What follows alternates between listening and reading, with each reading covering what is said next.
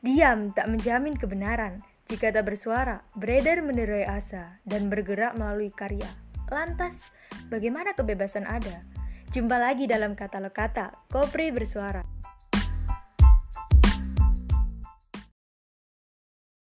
Assalamualaikum warahmatullahi wabarakatuh. Halo sahabat-sahabati semuanya, uh, kembali lagi di channel podcast Kopri Bersuara. Kali ini bersama host spesial yaitu saya sendiri, sebut saja Sabrina. Jadi kita kali ini uh, uh, mempunyai segmen yang spesial yaitu berbagi perspektif. Dan kali ini tentunya dengan tamu yang spesial juga uh, tebak siapa? Oke, jadi tamu kita kali ini datang dari dari dari bumi. Jauh. ya iyalah. Oke, mari kita sambut Mbak Mala. Yeay. Tepuk tangannya dulu mana? Dah. Oke. Nah, selamat datang Mbak Mala. Apa bagaimana kabarnya? Kok jadi gini? Ini santai aja kan ya? Iya, santai. Um, kabarnya alhamdulillah baik. Uh, semoga Kopri juga baik-baik aja. Sabrina gimana? Baik juga nggak? Baik, alhamdulillah. Bu Kop gimana Bu? Baik, alhamdulillah. Alhamdulillah semuanya baik ya. Oke, jadi uh, untuk segmen kali ini kita Hmm. akan mengangkat tema yang sangat spesial sahabat-sahabati yaitu perempuan memilih peran. Dan gimana Mama? Keren kan? Keren nih, apalagi sekarang bertepatan banget uh, bulan April ada ada satu event yang spesial yang menyangkut perempuan. Ada Hari Kartini. Uh, benar dari semuanya tuh uh, pada berlomba-lomba membuat apa ya kayak segmen khusus atau acara khusus yang di mana membahas topik yang berkaitan dengan perempuan. Nah ternyata Kopri uh, Ibnu Akil nggak mau ketinggalan dari semuanya gitu loh. Kita juga membuat satu em, bincang santai tapi tetap bisa ngena ke teman-teman dengan konsep yang keren banget nih dan temanya juga mantep banget lah pokoknya. Dengan eh, presenter yang mantap banget ya. Ya, mantep banget pokoknya. Eh, jadi eh, untuk yang belum tahu Mbak Mala guys, jadi Mbak Mala ini adalah alumni mahasiswi jurusan sastra Inggris angkatan 2015. Hmm. Duh kok disebutin sih? Gak apa-apa, too much information. gitu. Terus Mbak Mala ini dulu biro apa di Di rayon. Sebenarnya dulu di rayon aku bukan kopri sih. Em, aku itu dulu pengkaderan selama dua periode ya. Periode kepengurusan dua kali dua kali juga pengkaderan. Terus tapi dulu itu aku tinggalnya di karena dulu masih ada rayon putri dulu alhamdulillah aku tuh berkesempatan tinggal sama teman-teman kopri juga di rayon putri. Jadi em, kalau dibilang sedikit banyak tahu proker enggak juga sih. Cuman bukan proker ya lebih bukan lebih ke proker tapi gimana mereka aku ngelihat mereka bekerja dan em, membuat progres di balik layar gitu. Jadi kelihatan banget soalnya serumah gitu. Jadi lumayan paham lah gimana rasanya. Dua, dua periode di rayon terus dua periode di Rayon terus. Orangnya mirip-mirip sih. Dan orang-orang itu juga yang eh, menurut aku emang eh, berperan banyak meskipun semuanya berperan cuman Pasti memang ada. eh, eh, memang ada beberapa orang yang menurut aku sih eh, patut dihargai gitu patut diingat Diapresiasi. patut diingat gitu sampai sekarang. Ya, Kopri dari zaman ke zaman menurut aku nih kalau dilihat dari perspektif aku yang bukan anggota Kopri tapi melihat orang-orangnya menurut aku bener-bener berjuang sih kayak kayak, kayak kalau kita bandingkan tuh kayak warung kecil Iya. dia dia tuh ada warung besar di sebelahnya dan dia tuh berusaha gimana caranya dia itu bersinergi dengan warung besar itu gitu loh Iya, iya, paham paham banget. Paham, paham. Gitu, jadi menurutku sekarang Kopri sepertinya berdiri lebih kokoh daripada sebelum-sebelumnya gitu. Semoga. Amin. Amin. Ya, amin amin. Oke. Terus eh, berdasarkan fakta yang aku dan mungkin orang yang lainnya tahu, eh, Mbak Mala, Malah yang dulu ketua HMJ. iya makanya Mbak Mala ini ketua HMJ ya tahun periode 2000 Ayo lo, 2000 ayo lo. 2016 ayo Berapa 2017? kalau aku masuknya eh, aku angkatan 15 otomatis 2016 jadi Jadi yang bawahan ikut saya masih Iya. jadi Berarti dari 2017 Ah, ah, 2017 berarti 2017. Mm-mm. Dan Mbak Mala ini kan seorang perempuan gitu loh. Bisa menjadi eh, ketua, Pemimpin pemimpin untuk jurusan sasing pada masa itu. Itu gimana pengalamannya Mbak Mala memimpin jurusan sasing pada saat itu? Kayak kan perempuan ini kan kebanyakan eh, maksudnya tidak dipandang untuk sebagai yang mengisi cocok untuk mengisi posisi kepemimpinan gitu. Bagaimana pengalamannya? Apakah ada yang eh, cowok-cowok atau cewek-cewek yang lain misal ih kok per- kok yang kok ketua kita perempuan? gitu. Ah, Mungkin ada kayak gitu. Eh, sebenarnya kalau pengalaman pasti ada baik dan buruk ya. Memilih mana nih baik dulu atau buruk dulu? Balik dulu ya. Baiknya itu em, banyak banget ya. Eh, pertama pasti pengalaman oke lah pasti ya pasti semua bidang semua hal pasti kita dapat pengalaman yang berharga. Iya. Terus juga aku sih pas itu memandang dari sisi uh, aku harus jadi contoh yang baik dong bagi semuanya. Soalnya uh, bener sebelum aku itu ada Mbak Jariatin yang udah jadi um, ketua, uh, ketua HMJ dulu daripada aku di Elsa. Nah tapi kan setelah itu diisi orang-orang lagi dan kayak terlupakan gitu loh. Bahkan kamu baru tahu kan kalau ada Mbak Jariatin Iya. gitu. Nah apa namanya? Nggak kerasa meskipun ada tuh nggak kehitung rasanya gitu loh. Jadi eh, eh, jadi orang lupa kalau pernah ada nih cewek gitu loh. Jadi pas itu aku pengen jadi kayak re dulu aku bisa. Aku nggak mau juga. Ah nah menurutku sisi positifnya di situ yang paling besar terus em, positifnya yang lain lagi aku pas itu berusaha ini sih. Hmm, ada beberapa acara atau beberapa event ya yang aku tuh berusaha ngangkat cewek-cewek juga. Jadi menurut aku mumpung mumpung aku mumpung yang jadi perempuan gimana caranya kita saling menggandeng kan? Menggandeng dan sa- saling mengajak berdiri gitu loh. Banyak yang punya potensi tapi kan kalau kata Najwa Shihab ya. Laki-laki mendapatkan posisi karena potensi. Tapi kalau perempuan mendapatkan posisi itu karena hasil kerja. Ya nyata. Jadi harus ada apa ininya dulu. Harus ada hasilnya dulu baru dia dipandang. Kalau laki-laki itu udah potensi itu udah dihitung gitu loh. Kita kalau ada potensi ya udah potensi aja dibiarin. Kecuali udah ada hasilnya nyata di depan mata kita baru dipandang. Nah itu kan pandangan umum kalau kita sebagai perempuan bisa kan kita ngelihat potensi sama perempuan gitu. Itu sih. Karena karena kita juga perempuan. nah benar. Nggak ada yang mengerti perempuan selain perempuan. Gitu. Ya betul. Iya nggak sih? Itu buruknya, ini buruknya atau belum masuk buruknya? oh buruk. Ya ini Oh baiknya ini baiknya. catet nah Oh iya siap, siap pimpinan. nah kalau buruknya hmm, pasti ada lah ya. Nggak mungkin aku bilang nggak ada sih. Itu bohong banget gitu kan. Impossible. Kalau Ina tadi menyinggung tentang gimana Mbak ada nggak sih? Kayak kok pemimpin kita perempuan sih? Ada dong. Ada yang bilang ada dong. Wow. nah, masih dong. Dong. dan itu tuh eh, aku nggak aku nggak menyangkal kalau aku tetap masukin hati tahu? Kayak gitu itu. Masuk tetap ke hati.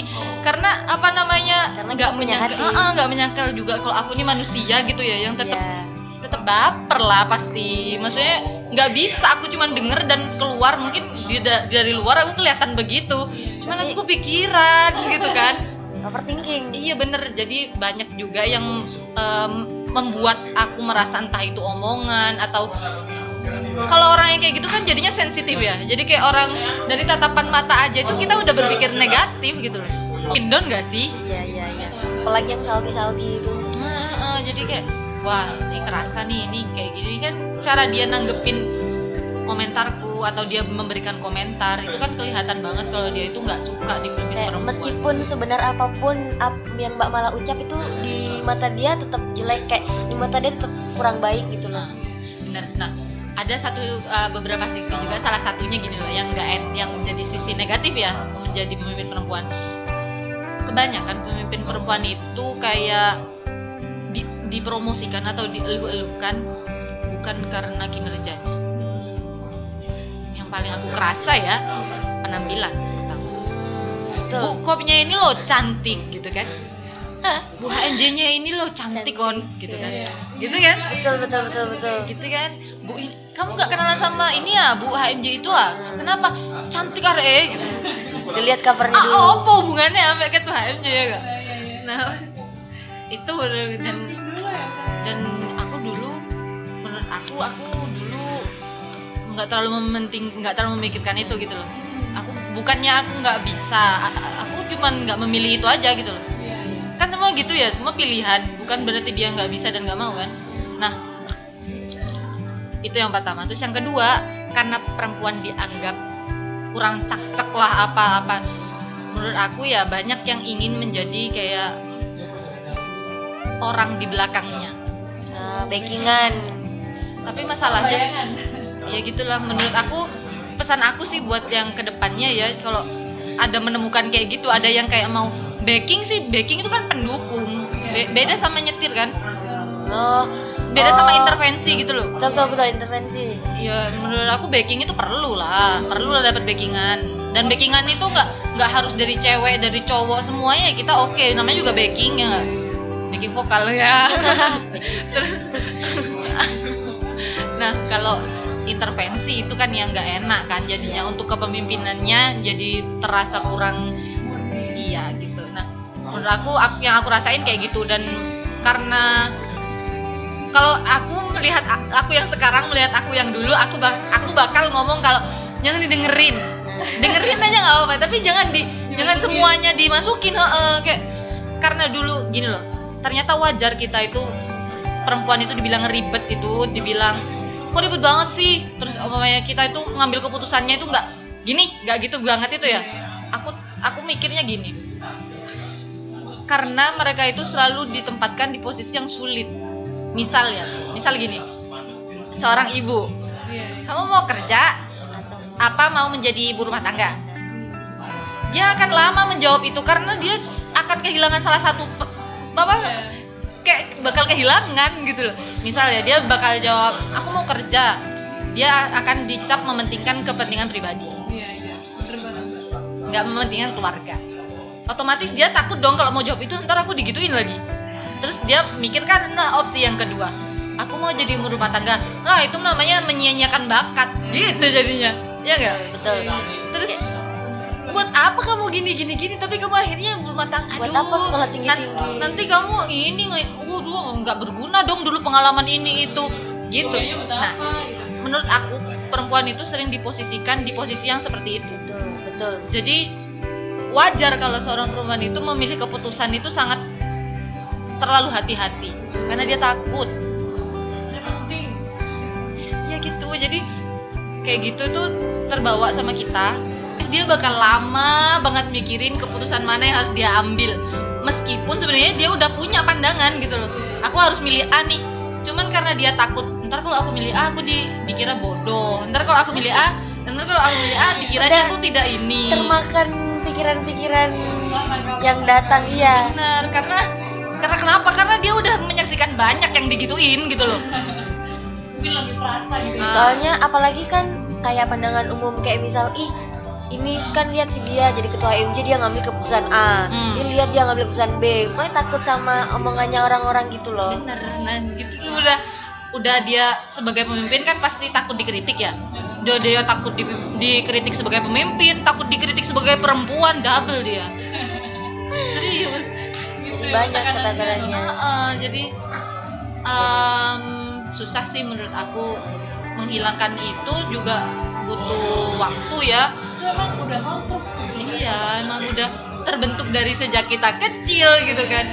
Aku pernah lihat eh, video cuplikan sebentar banget dari ini nggak tahu nggak Gita Saf tuh loh. kita sakit Nah, ah, tuh pernah ngomong gini, kenapa sih kok or- orang-orang tuh sering bilang kenapa sih cewek kok mentingin banget penampilan? Terus dia bilang, gimana? Enggak coba waktu dari kecil aja kita udah dibilang, ih cantik banget, iya iya iya. bajunya lucu banget. Ini anak siapa cantik? Gitu kan. Itu yang dinilai fisik dulu. Terus aku mikir sih ya karena dari kecil digituin sampai besar kayak gitu. Nah mirip kayaknya sama yang keputusan ini. Karena dia udah melihat banyak orang yang kayak gitu dari kecil. Kalau oh, apa cewek mutusin ini disalahin mutusin itu disalahin. Dia udah melihat itu dari kecil tanpa sadar dia akan takut juga saat dia dari posisi itu gitu. Itu sih menurut aku. Itu baik dan buruknya ya. Benar. Pengalaman sebagai ketua HMJ. Cukup ini ya kompleks. kompleks iya bener banget.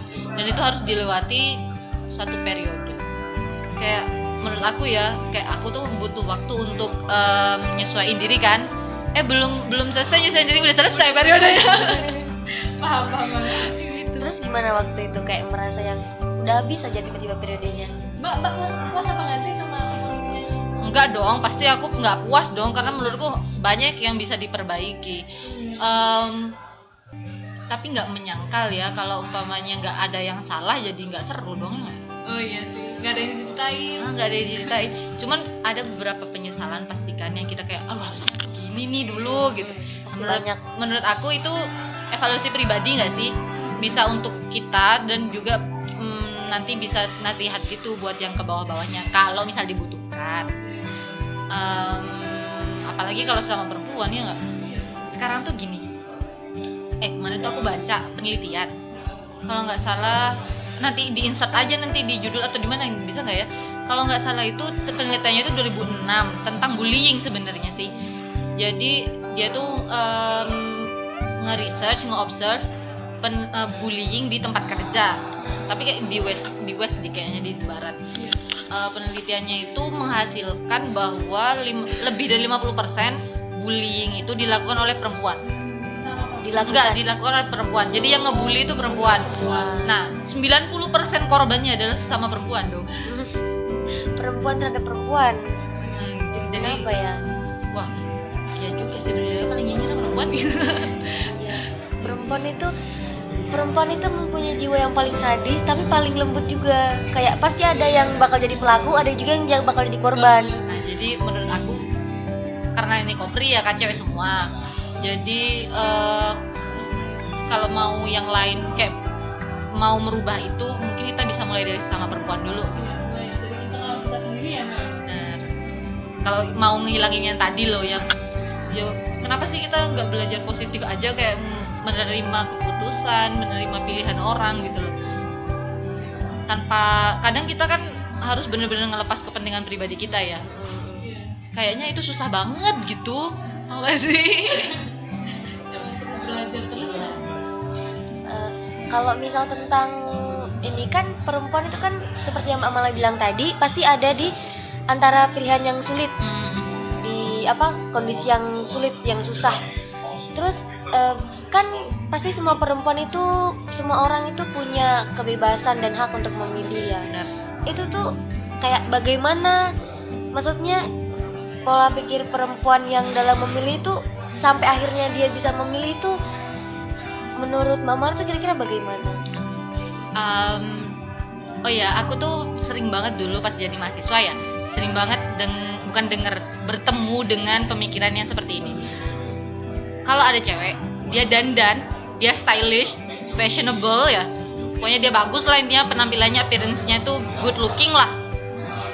Itu pasti mereka dianggap bodoh. Kalau mereka yang pinter, seakan-akan seperti ini. Kalau mereka yang dan berjuang pintar pasti nggak nggak nggak dandan nggak ya kenapa kita nggak bisa jadi pintar dan cantik ya nggak iya nggak kayak kayak pasti mereka mikirnya oh dia selama ini cuma dandan doang nggak belajar. Nah iya banyak yang gini loh. Jadi perempuan itu jangan cuman jangan make up gini gini tapi mikir baca buku. Betul. ya kenapa kalau kita make upan sambil baca buku? Kan bisa ya nggak? Kalau bisa dua-duanya kenapa enggak gitu. Ah, nah itu kan pilihan. Eh, aku pribadi dulu memilih untuk tidak menyentuh make up tidak ini. Bukan berarti ke- aku bilang kalau yang bermake up itu bodoh ya nggak? Aku cuman tidak memilih itu aja gitu kalau bilang perempuan itu bisa sampai ke memilih itu gimana sih jadi kita balik lagi ke topik eh, yang sering dibahas dulu ya di zamanku itu sering banget ada muncul kata perempuan berdaya perempuan berdaya Nah, perempuan berdaya itu yang gimana? Daya itu kan artinya kekuatan ya. maksudnya kekuatan itu dia tuh punya punya sesuatu gitu loh Kuasa. kuasa atas dirinya sendiri of course ya Kayak- menurut aku semester 2018 ya. Aku tuh 2018 19 gitu. Aku tuh mikir berdaya itu yang kayak gimana sih? Maksudnya kayak berdaya tuh berkekuatan. Berkekuatan tuh maksudnya dia mampu mengatur seseorang tak atau gimana? Terus aku ikut SKK pas itu di Batu. SKK di Batu eh, Januari 2019 kalau nggak salah. Apa apa 2020 aku 2019 kayak dulu lupa. Nah itu eh, sekitar tahun 2019 itu aku ikut SKK nah dari awal sampai akhir topiknya adalah perempuan berdaya. Lama-lama kayak eh, perempuan berdaya itu yang seperti apa? Ternyata setelah aku simpulkan ya eh, perempuan berdaya itu menurut aku adalah perempuan yang bisa mengendalikan diri sendiri. Bukan mengendalikan sih tapi lebih ke perempuan yang punya bisa memilih gitu. Kan selama ini kita kita dikasih pilihan. Ya, merdeka gitu loh. Dia bisa milih dia mau ke mana dia mau jadi apa. Habis ini mau ngapain? Oh jadi kayak misalkan eh, aku bingung mau kerja atau jadi ibu rumah tangga tapi akhirnya aku bisa memilih karena Nah, itu dan berdaya. memilih itu bukan karena orang lain Eh, tapi karena, diri dirinya sendiri pengennya di karena situ gitu. menurut aku sih gitu sih. Menurutku yang bisa memilih dan betul betul betul. uh, dengan dengan dengan pilihannya itu dia uh, punya punya rencana gitu dia nggak asal karena kata orang harus jadi ibu rumah tangga ya udah deh jadi Iya. nggak ngalir gitu aja gitu loh maksudku. kayak dia tuh aku hari ini mau belok ya udah belok kok gitu. Nah punya prinsip nggak sih Mbak? mm, mm, gitu. Punya tujuan gitu ya vision gitu kan. Jadi nggak nggak ada pengaruh dari luar gitu ya? Bener. Itu menurutku perempuan berdaya gitu sih. Eh, mungkin beberapa orang mungkin mikir aku dulu juga sempat mikir kalau perempuan yang berdaya perempuan yang powerful itu mereka yang berkarir mereka yang ikut ini ikut itu. Terus setelah aku pikir lagi nggak gitu.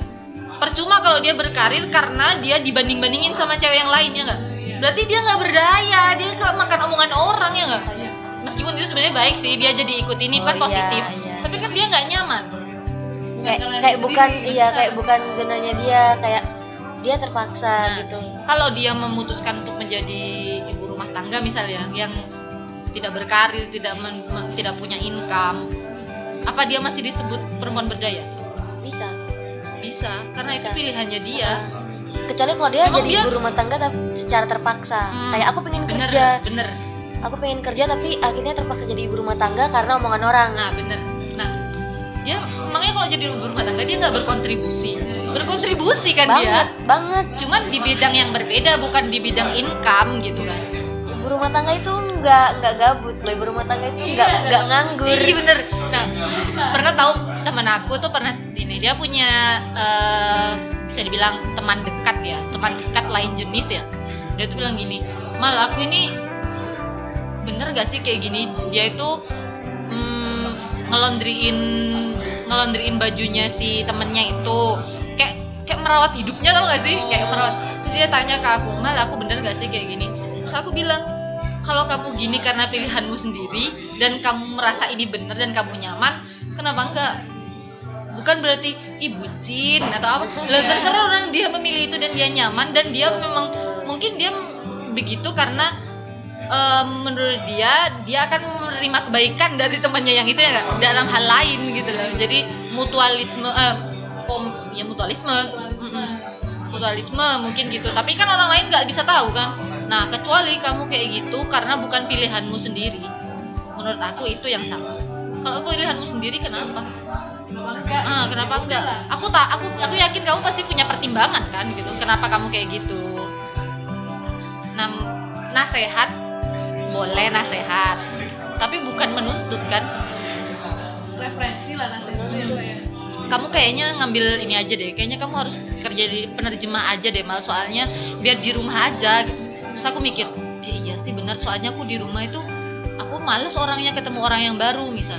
Aku lebih nyaman di rumah. Nah, itu kan berarti dia mempertimbangkan aja bukan yang "Menurut, ih kalau kamu kayak gini ya," terus dia jadi tertekan. Akhirnya dia terintervensi untuk aku harus di rumah aja deh kayaknya menghindari omongan karena kayak gitu ya. Iya. karena kita terlalu mempertimbangkan omongan. Semua orang punya kekhawatiran terhadap pandangan orang tapi saat kita menjadi perempuan eh, kekhawatiran kekhawatiran itu berubah menjadi dua kali lipat karena kita Betul. perempuan Jadi pemimpin dan Betul. perempuan. Aduh ya Allah.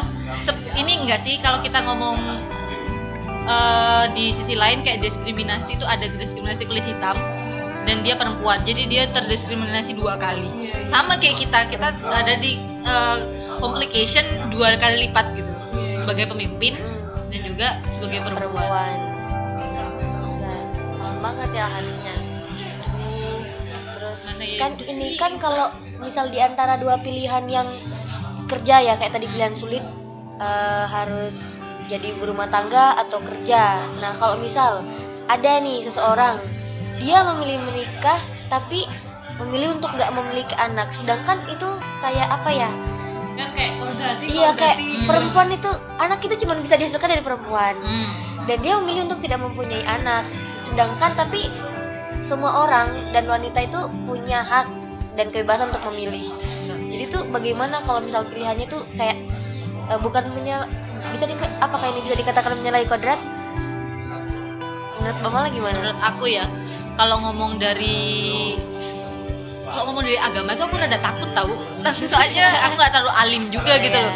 tapi kalau ngomong dari umum pendapat aku ya pertama harus ditanya dulu dong alasan dia ya nggak? Iya iya iya. Kalau dia punya alas- alasan yang logis kenapa nggak kita dengerin? Bukannya kita harus dengerin gitu. kalau misal alasannya belum mau.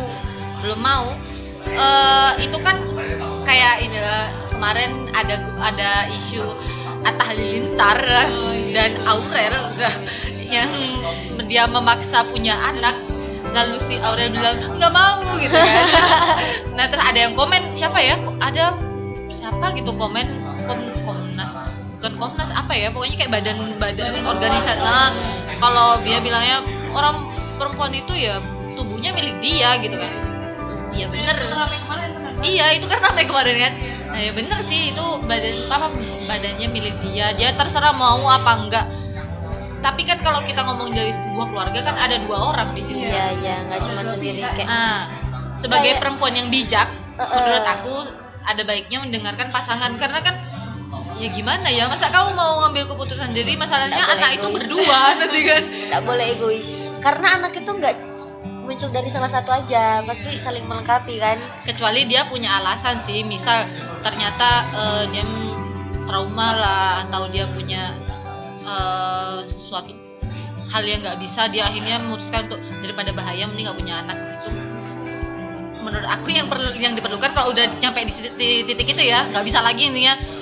Em, ya menurut aku pasangannya gimana caranya ngambil jalan tengah soalnya banyak juga aku lihat yang orang-orang itu omongannya pasti kayak "Eh, ini habis S1 eh, mau kerja apa? Nah, itu. Itu Pernah nggak? Kan pernah nggak mau gitu. ditanya mau lanjut di mana. Aku bener, bilang mau lanjut S2 dulu kan aku bilang gitu. Terus katanya gini di ngapain sekolah tinggi tinggi ntar ujung ujungnya juga di dapur. Tapi dapur aku nanti ini marmer. Ya gitu aja kalau S2 dapurnya marmer. Eh, kebanyakan kebanyakan juga gini kebanyakan eh, perempuan atau orang-orang tua itu mikirnya itu kayak kalau misal anak perempuanku kalau misal atau aku atau anak perempuanku yang dia ini menikah sama lelaki yang udah mapan itu ya udah dia mau nggak kerja juga udah terjamin hidupnya gitu loh. Tapi padahal tapi nggak menyangkal juga sih perempuan kan punya dua kesempatan ya. Kalau nggak dirinya sendiri dia harus cari suami yang bagus. Betul betul betul. Eh, pernah nggak ngerasain tuh habis S1 kemarin ada yang nanyain nggak mau jadi apa kamu? iya pernah. Tahu gak aku jawab apa? Apa? mau jadi peternak. Lele. Kenapa? Kenapa mau jadi asal aja peternak asal aja ngomong mau lihat aja mereka apa ekspresinya. Gimana? Terus gimana tanggapannya? Kaget semua. Ya kamu kan tapi sastra Inggris. Hmm. ya kenapa? Aku bisa baca bukunya gini loh. Pernah nggak kalian punya temen atau saudara yang ditanyain yang eh habis kerja eh, lulus eh, mau nikah mau nikah apa mau kerja? Cowok yang ditanya. Pernah ya pasti ya ditanya Iya, gitu. iya. tapi pernah nggak kamu lihat cowok yang udah nikah ditanya kamu mau kerja apa mau jadi bapak rumahan? Ya adanya cewek yang ditanya kamu mau Betul. kerja apa mau jadi ibu rumah tangga? Ya nggak? Iya. kalau cowok kenapa nggak pernah ditanya gitu ya? Bahkan orang asing nggak dengan kata house husband host husband iya asing tapi Asing ya. tapi aku pernah dengar sih host husband itu kayak nowadays itu udah nggak terlalu asing mungkin di Hmm. luar Heeh, itu iya. karena udah banyak Iyalah. wanita yang bebas berkarir dan Benar. dan laki-lakinya ini di rumah gitu Kalau sekarang mungkin kamu bilang bapak rumah tangga semuanya pasti ngakak. Iya nggak sih? Iya. apalagi di lingkungan lingkungan desa gitu ya. Mas pasti dikira kamu typo. tapi sebenarnya itu tuh kayak kayak nggak apa-apa nggak sih kalau misal perempuannya yang kerja dan laki-lakinya yang di rumah Nggak apa-apa. Nggak ya apa-apa kan sepakatan berdua lah. Eh, betul nggak kerasa banget loh udah lama kita ngobrol-ngobrol Iya, ya. keasikan Sana ke sini ke situ. emang topik perempuan selalu iya betul kayak apa sih topiknya itu karena kita juga perempuan ya apa sih kita merasa banyak kayak oh iya oh iya oh iya karena kita juga merasakan Gak ada yang lebih mengerti perempuan Selain daripada perempuan, itu perempuan, sendiri. betul ya jadi tidak terasa juga kita udah udah ada di penghujung episode kali ini Ya. segmen kali ini ya sedih Enggak juga sih. Habis ini kita masih ngobrol lagi bisa. Ya. Jadi gimana mama lah ya pesan kesan pesan untuk pesan teman-teman oh ya pesan untuk teman-teman kesan untuk hostnya juga bisa Eh, kesannya di skip dulu lah. pesan aja kali ya. Nah, kalau pesan sih dari tadi tuh kan udah pesan-pesan ya banyak, tapi intinya itu cuman gini sih. Sekarang kita eh, udah ada di tahap yang lebih baik daripada yang dulu ya, pastilah semua menuju ke yang lebih baik. Nah, untuk eh, peraturan-peraturan atau hal-hal yang dulunya kurang ramah pada perempuan, mungkin ada beberapa yang sudah lebih ramah. Jadi kalau udah ada yang pintu yang terbuka seperti itu menurut aku sekarang waktunya diri kita yang sadar. Dulu kan kita menggebor-geborkan ayolah ramah perempuan ayolah ramah ramah kepada eh, wanita ramah pada pekerja ini dan lain-lain. Nah sekarang ada beberapa yang udah terbuka ini waktunya kita sekarang yang udah menjadi pede gitu. Udah ada pintu yang kebuka waktunya kita yang berdiri waktunya kita yang lari yang nyamperin pintu itu.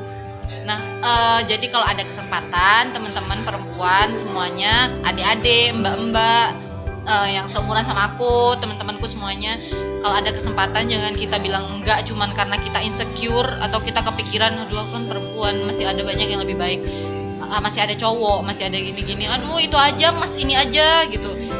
Jangan, karena kalau kita siapa tahu satu pintu, satu kesempatan itu adalah pintu menuju ke banyak pintu yang lain.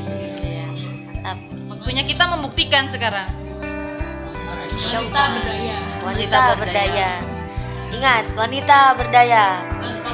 Mantap. Karena itu akan membantu kita kita para wanita untuk eh, menentukan apa yang kita inginkan Sudah waktunya kita yang berteriak. Yes. Jangan lagi terintervensi. Perempuan bisa. Oke, ngapain Oh, gitu orang sih. Oke, udah pesannya. Udah sih itu aja. Oke. Kalau mau lagi eh, bisa follow ini. Yes, monggo monggo. Add siapa nih? Add siapa nih? Eh cari aja lah sendiri. Ah, pasti pakai Oke. nama asli kok, nggak mungkin pakai mawar. Add-nya add cari aja sendiri ya, guys. Bisa dicari dari jadi itu con- conclusion Hmm. dari uh, gue star kita malam ini, Waduh, Mbak. Mala. Uh, nama panjangnya Mbak Jamilatul Mala. Hmm, bener. Ya bisa SS bisa. SS dong, 4 tahun tuh. SSS. SS. gelar Gelar. Oh, gelarnya. Apa gelarnya? SS ya Oh, Allah. SS. Oh, Jamilatul Mala SS. Nah. Oke, dicatat ya, guys. Kasihan udah 4 tahun belajar nggak disebutin. lupa-lupa. Oke, jadi eh, seru banget percakapan kita malam ini, ngobrol-ngobrol kita malam ini, bincang-bincangnya dengan tema yang sangat sangat ulala banget ya perempuan memilih peran. Terima kasih banyak buat gestar kita malam ini, Mbak Mala. Sama-sama. Ya, oke. Jadi seperti itu ya, guys.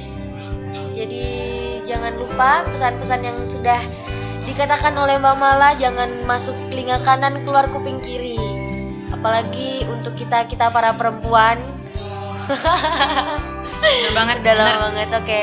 Jadi sekian dari host yang paling spesial ini. Dan aku yang juga spesial ya, nggak lah dong. Follow ya Instagram @yursabrina.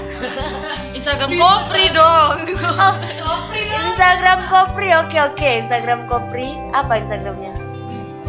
Kopri Ibnu Akil ya.